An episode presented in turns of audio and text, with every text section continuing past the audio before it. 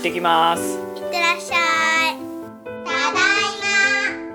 ご飯だよ。まはーい。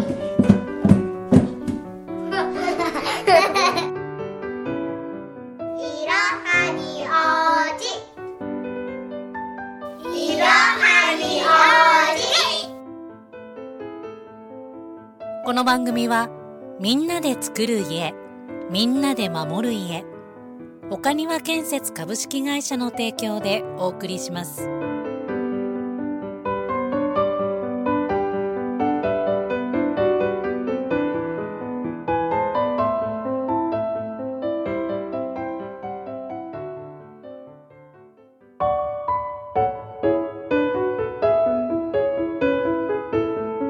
こんにちは。FM 西東京からきるみです。毎月第一土曜日のこの時間は西東京市の工務店岡庭建設がお送りする暮らしの情報番組いろはにおうちをお届けします。これまでこの番組ではお家と上手に付き合っていくための大切なメンテナンスのポイントをご紹介してまいりました。今日は今までと少し切り口を変えてラジオの前のあなたと一緒にお家を守ることについて考えていきます。ところで最近よく耳にするインスペクションという言葉皆さんはご存知ですか？首都直下型のマグニチュード7クラスの大地震が30年以内に70%の確率で起こると言われている中家守りには欠かせない旬なキーワードなんです。このキーワード辞書を引いてみると専門家や第三者的な見地から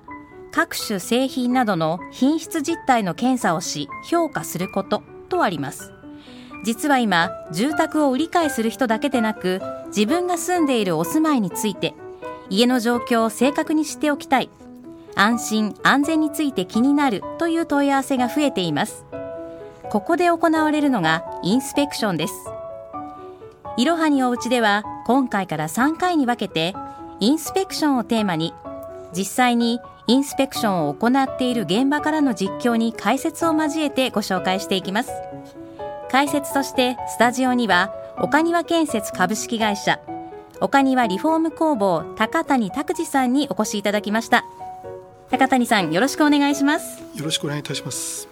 えー今インスペクションという言葉が出てきたんですがこのインスペクションについて詳しく教えてくださいはい。えーインスペクション先ほどご説明ありました通り、えー第三者の検知などから住宅を、おまあ、検査するということになるんですけども、まあ、正確に申し上げますと、はい。お既存住宅現況検査うん。と言います。はい。で、まあ、これはあの既存の住宅を、おまあ、とりあえず、えー目視で、うん。えー見ながら今の住宅の劣化状況ですとか、えーまああの具体的にはどこをどうおリフォームした方がいいとかっていうえー検知の中で、えー検査をしていくとうんいうところがあ基本であります。であの法的にはいろいろ難しいことがあるんですけれども、はいやっぱりあの住宅をですね、えー今の状態をどういう状態かをあのぜひ、えー検査をしていただく中で、どこを優先的に、まあ、修繕していけばいいかっていうあたりの情報にですねぜひしていただきたいなと思って私どもはインスペクションというのをお勧めしている次第です。具体的にはどんなどこを見るかということでしょうかね、あのどこを見なきゃいけないかっていうのは実はそのこういうその実はテキストなどもありましてですね、えーその技術者向けの、うんうん。えーどういうところを見なさいというところのお一応指示があります。はい。まあ、これに基づいて、えー見なければいけなくてですね、えーと大きく分けますとお構造面はいを含めた基礎、お建物のお本体部分ですねあと外壁とか屋根バルコニーなどその雨漏りに関係する部分、えーさらには、えー設備関係のお配管関係からの水漏れがあるとかないとかっていうあたりをお集中的に、えー見ます。いくつかチェック項目があってそれに従ってチェックしていくっていうことなんですね。えー指定のチェックシートが、うんうんきちっとございます。あの最近テレビやニュースでよく耳にしますけど、はい、これが急速に広まった何か背景っていうのはあるんですか？えあの実はですね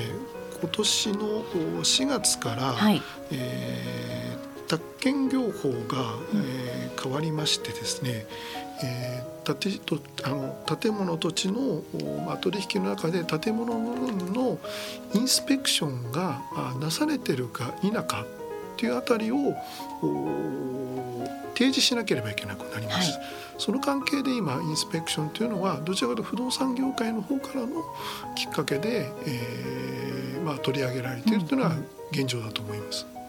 高谷さん今インスペクションについて教えていただいたんですが、はい、これ実際このインスペクションをする方、はい、診断をされる方っていうのはどういう方なんですか、まずはですね、はい、えー、建築士まあ、一級建築士二級建築士、はい、木造建築士さらには、えー、建築施工管理技師という資格をお持ちの方々、はい、さらには、えー、現状においてはあの一部実務経験者のは、うんうん、あの現況検査員の講習会などを受けて、うんうん、えー、その認定を受けた方が検査をするというのは基本なんですけれども、えー、今後将来的には建築士等々に、えー、絞られていくという話ではあります。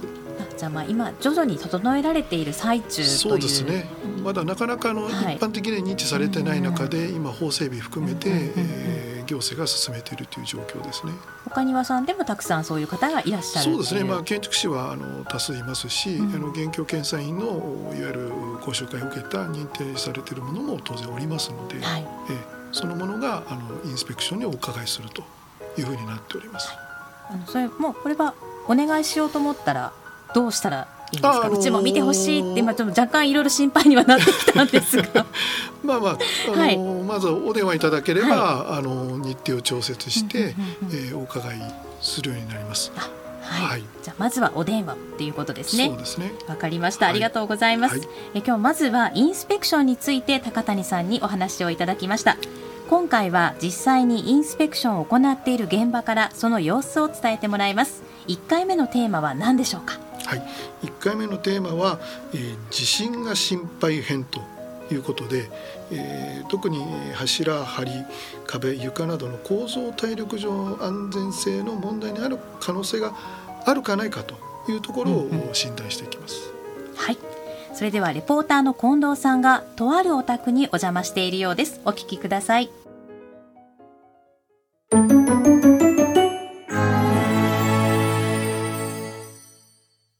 FM 西東京の近藤です。私は今日は西東京市内にあるとある住宅の前にお邪魔しています。えこちらは築30年ほど木造の2階建て住宅ということで見た感じ外壁はベージュ色綺麗に塗られています。2階のちょうど真ん中あたりには両開きの窓があるのが非常に印象的です。イメージとしては洋風の作りのお家ですね。こちらのお宅これまでに何度かリフォームもされているということです。お嬢様が2人巣立たれて現在はご両親のお二人でお住まいのお家です。既存住宅現況検査インスペクションシリーズとしてテーマごとにここから数回に分けてお伝えしていきます。さて今お宅にお邪魔しました、えー、玄関入ってすぐだいたい3メートルぐらい伸びる廊下のところインスペクターの方今床に正座をしていらっしゃいますがその前にうーんこれは30センチぐらいの長さの四角い何ですか機械が置いてありますが、えー、伺っていきましょう。これはどんな機械でどんな診断をされてるんですか？これは傾きを、えー、測るいわゆる水平器というもので、えー、このタイプはデジタルでパーセントで傾斜角が分かりますので、まあえー、建物の傾きとか床の傾きを調べるには大変適切な計測器なんですけれども、うん、はい、水平器、えー、これは今見ると何でしょうね棒棒というか長い棒のようなところに少しこの途中のところ何ですか透明の管みたいなところ水が入ってるんですかね。そしてその中泡みたいのがありますが。そうですね。あの水の中に気泡が入ってまして気泡の位置でどちらに傾いているかが視覚的に分かります。で気泡がある方が高い方になります。あ。ー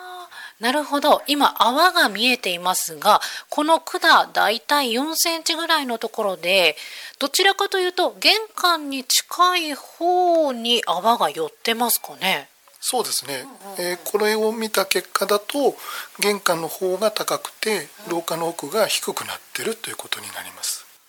はあ、あの普通にもちろん目視でもそして私さっき歩いてた感じでも決してシャドウ斜めになってるような感じはしないんですがこれ、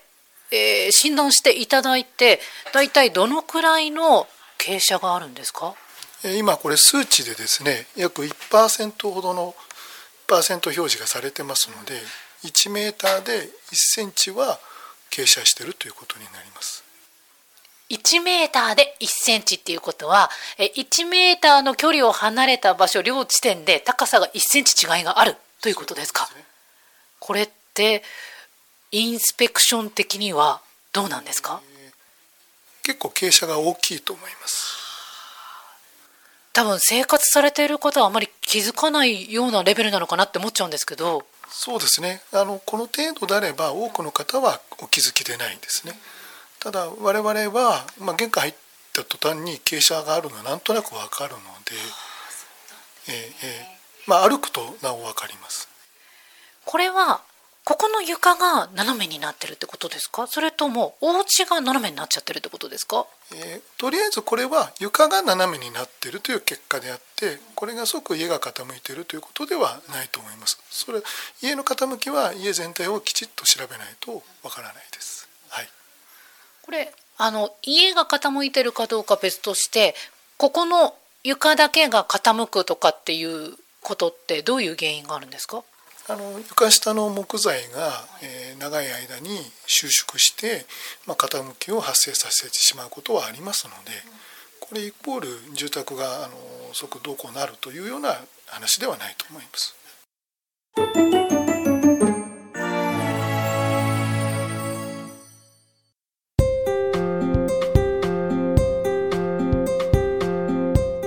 高谷さん今伺っててはい。ちょっとびっくりしたんですが、はい。お家に入られた瞬間にはい。床が斜めなのが分かったというようなお話、そうですね。しかも今1%ってはい。おっしゃってましたよね。はい。まあ、今回の,、はい。あの傾斜は結構大きい大きいんですかと思いますね。は？い、あの基準的にはあの1000分の6というのがありまして、1000分の6、はい。1メーターいってはい6ミリずれてる？以上は、はえーちょっとお大きいよという判断なんですね。これ未満であれば、まあ、とりあえずはあの、まあ、補修メンテナンスは必要ないという判断になるんですけれども今回はそれ以上ですのでやはり何らかの処置をする必要はあろうと思います。入ってすぐ分かっあの我々この業界の人間の多くは多分皆さんそうだと思いますがもう絶えず水平垂直の中で仕事してますんで、たああ見えてしまうんですそねうですね。うちのスタッフにもみんなやっぱりそれはあのあー。分かるという、はいたくさんおりますので、えー。あの住んでらっしゃる方ははい。全く気づかなかったっていうお話があったんですが、これも結構普通逆に普通ですね。あの気づいてらっしゃる方はやっぱりよっぽどその興味があって、うん。あの気にしてらっしゃるご主人ぐらいで、うん なんか分かる気がします。はまずお気づきでない方がほとんどですね。これ今あんまり放っておかない方がいいっていうお話。そうですね、まああのはい。まあ、精神的な問題とかこう感覚的な問題で、まあ、それに慣れてしまうことでやっぱり少なからず体の体調に影響が出ますので、まあ、分かってしまったら気になりますんであ確かに。え早めにあの、まあ、修復保守をした方が良いと思います。これあのー今放送の中ではその原因としてなんか床下の木がなんていうお話がはい。ありましたけど、はい。この場合はどうやってこれが直すんです取り替えるんですか？そうですね。あの1階の床を受けているあの材料にはい。スカッという、まあ、はい。ちょっと太いうん角材が床下に立ち並んでるんですけども、まあ、それを新しいものに交換したり、うん。さらには最近はあの鋼製塚といいまして、うんうんえー金属製の塚がありまして、うん。それはあの回すことで、はい。あの高さの調節ができたりしますのでなんか便利そうですね。そうですね、はい。まあ、我々今普段それを使ってるんですけども、まあ、そういうものに変えさせていただいて状況に応じて回して調節して床の高さも正しい状態にするということは割と簡単にできますので。となると今後もまた何か不具合が生じた時にも直しやすいっていうそうですね。ことなんですよね。こういうお宅、まあ、こういう事例っていうのは結構あるものなんですか、そうですね、まあ、あのインスペクション等でお伺いしたお宅の少なからず、と言ってはいけないですね、ほとんどですね。あのありますただ家全体がどうこうっていうかお宅は少ないんですけれどもやっぱり多いですね。今1階ってお話です、はい。大概やっぱり1階こえまあ、1の床に、階ももちろんあるんですけれども、えー、2階の方がはるかに多多いんですね。はい。斜めの具合。そうですね。斜めになってるお家がなっいうことっててるお家。です2階が斜めになってるお宅の方が多いですね、うん。なんかちょっとだけ不思議な今はい。感じがしたんですけど。まあ、これはやっぱり、はあの2階に上がるほどはい。間のその構造材木材のうんうん。数が増えますので、あさっきも地面からそのそね。2階の床に至るまでにはい。いろんな木が挟まっていると、はい。はい。まあ、柱があり、梁があり、はい。まあ、その他もろもろあるんですがそれぞれが収縮することでその傾きを演出ししてしまってるっていうことが多分に多いですね。それで確率が上がってしまうんですね。上がってしまいますね。ういうことなんですね。でまあもしこれに気づかれたらせっかくチェ検検査してもらったんだから修理をした方がいいと。ーそうですね。まあ、あの1階の場合は割としやすいんですけども2階は先ほどお話ししたように、たくさんの材料が合わさった結果なので、はい。えーちょっとこれはきちっと調べて慎重に対処しないと、まあ、やみくもに修理できるかというとできない場合もありますので、はい、わかりました、はい。ありがとうございます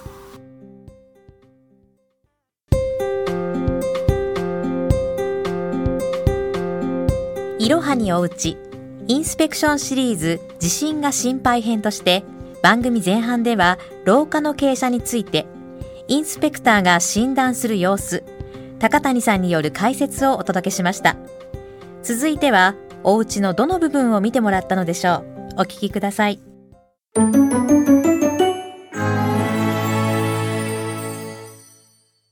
次は床下です。えー今台所の床下収納に当たるところですかね、えー正方形の四角い今穴が開いてるような感じ。蓋を外してるんですが下を見てみると土の色のようには見えますが上に薄いカバーシートがかかってます。覗き込むといや冷房が入ってるのかなって思うぐらいに冷気涼しい空気が上がってきました。今インスペクターの方手に機械を持っていらっしゃいますだいたい20センチぐらいの縦長の機械これは何でしょうか？これは基本的には金属探知機で鉄筋コンクリートの中にある鉄筋の位置が分かるあの検査機です。でこれあの鉄筋コンクリートの中にある鉄筋を感知するとどうなるんですか？ピーッと音が鳴ります。それではちょっと今ねちょうど床下空いてますからやっていただきましょうかはい、今検査してます。30センチほど動かしてますけども音が鳴りませんので多分ここには鉄筋がない可能性が高いですね。床下基礎の部分のコンクリートの中に鉄筋がない一般的な鉄筋コンクリートで作られるのが最近のえーコンクリート基礎の基本なんですが、えー古い時代ですと鉄筋がない基礎がありますので、まあ、その辺があのこのセンサーで調べることで分かります。さあ続いては外に出てきました。外回り外壁の下の方ですね。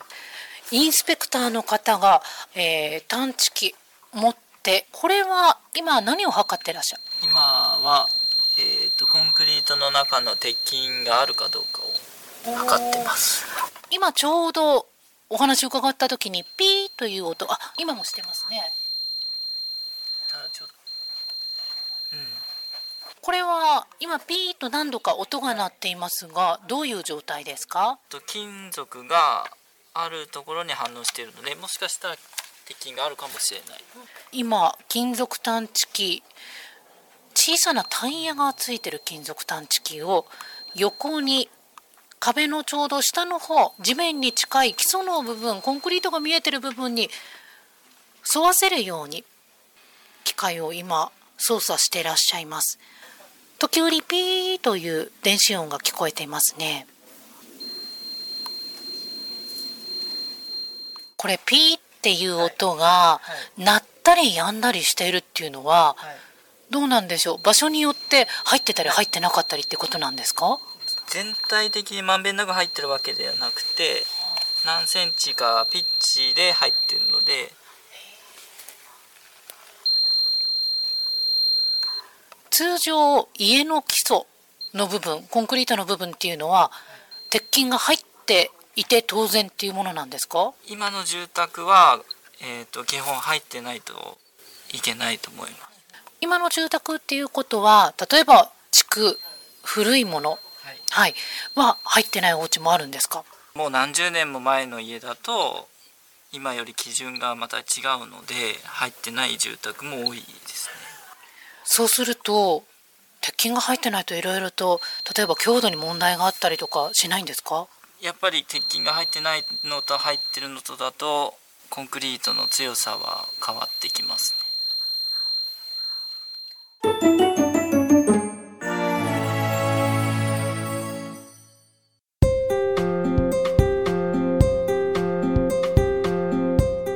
谷さん今のお宅なんですが、はい、床下に鉄筋が入っていないみたいなお話がありましたけど、はい、これは大丈夫なんですか、えーまあ、鉄筋は入っていなかったんですけれども、はい、あのまあ、途中で設計変更があったのか、うんうん、えー、まあ、本来布基礎あの基礎がある上には、はい、まあ、大抵壁が立ってなければおかしいんですけども、はい、まあ、壁がなかったので、まあ、多分設計変更のあった中で、あの施工上施工の途中で鉄筋なしで施工したのかもしれません。ただまあ外の方はきちっとあのセンサーが反応して、はい、あの外壁のところ。そうですね。でもちょっと気になったのが、はい、ピーって言って、その後無音があってまたピーっていうのはここぬなんか鉄筋が抜けちゃってるとか壊れてるとか、あのー、まあ鉄筋は基本的に井桁状に入ってますので、あはい、えまあ、縦横鉄筋が入っていて、でまあ、それぞれ鉄筋縦横方向、はい、横方向も、えー、20センチとか30センチという間隔で入ってますので。はいまあ、間センサーはならなくまあ、そりゃそうですよ。それだと鉄筋壁になっちゃいますもんね。はい、ねまあ、あの鉄板風 鉄板、そうそう、鉄板、鉄板壁になっちゃいますね。はいはい、そういうことですね。じゃあ、それは、まあ、血管とか、そういうことでは全くなくて、きちんとしているっていうことなんですよね。ねえっと、今回のこのお宅っていうのは、えっと、築何年って？まあ、三十年ぐらいだと伺ってて、はい、まあ、昭和六十何年でしょうかね。はい、お住まいだったと思います。はい。なんかあのどこかで鉄筋コンクリートにしなければいけないっていうふうに基準が変わられたんですよね。そうですね。はい、昭和56年の56年5月の末を境に、はい、旧耐震と新耐震といって、はい、えー、木造住宅の基礎も、いわゆる鉄筋の入った、鉄筋コンクリートの基礎で作りなさいよというふうに建築基準法が当時変わりましたので、まあ、それを境に、うんうん、えー、建築確認申請としてお役所に出す時に、はい、その検査を受けますので。まあえー、6月以降に施工したお宅はあの間違いなく鉄筋が入っているだろうというのが一般的ですね。うんうん、じゃこのお宅はもうその OK というかあの鉄筋コンクリートの基礎のお住まいであるのは間違いない間違いないってことなんですね。はい、ね。じゃあその前にあのうちの実家なんてもうもっともっと前に建てられてるんですけど、はい。はい鉄筋は入ってないかもしれない。鉄筋コンクリートでないかもしれないい、まあ、いわゆるコンクリート偽装で鉄筋が入ってない基礎というのは、うん。はい、あのまあ、その法改正前はごく一般的でしたので、はい、まだまだそういう建物はたくさんそうですよね。今56年ってことはもう少し古いお宅。そうですね。40何年そうですよね。ね築屋っていうお宅は、はい、やはり鉄筋コンクリートではなくてあのコンクリート偽装になってます、ね、あの大丈夫なんでしょうか？まああの当然、はい、建て替えれば確かにいいのかもしれませんけれども、うんはい、まあ建て替えられないお宅の中にはやっぱり、うん、何か方法は？そうですね。あの我々はあの既存のあのコンクリート基礎の内側に新たに、えー鉄筋コンクリートの基礎をあ抱き合わせで作ることで、まああの耐震強度を上げるというか基礎の強度を上げる方法をあの工事では採用しております。あそれが可能なんですね。ねちょっと安心しました、はい。もうじゃあもう建て替え壊してくださいってことではなくね。ちゃんと内側に鉄筋コンクリートの基礎をはい。作り直すはい、ことができるってこできます。となんですね。わ、はい、かりました、安心しました。はい。ありがとうございました。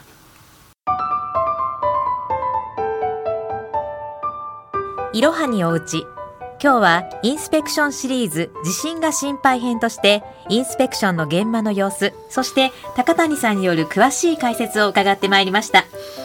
高谷さん、次回のテーマはズバリ何でしょうか？はい、次回のテーマは、えーリフォームを行う理由ナンバーワンの雨漏りと水回りについてです。はい。リフォームを行う理由のナンバーワン。ラジオの前の皆さんにとっても気になるトピックスとなりそうですね。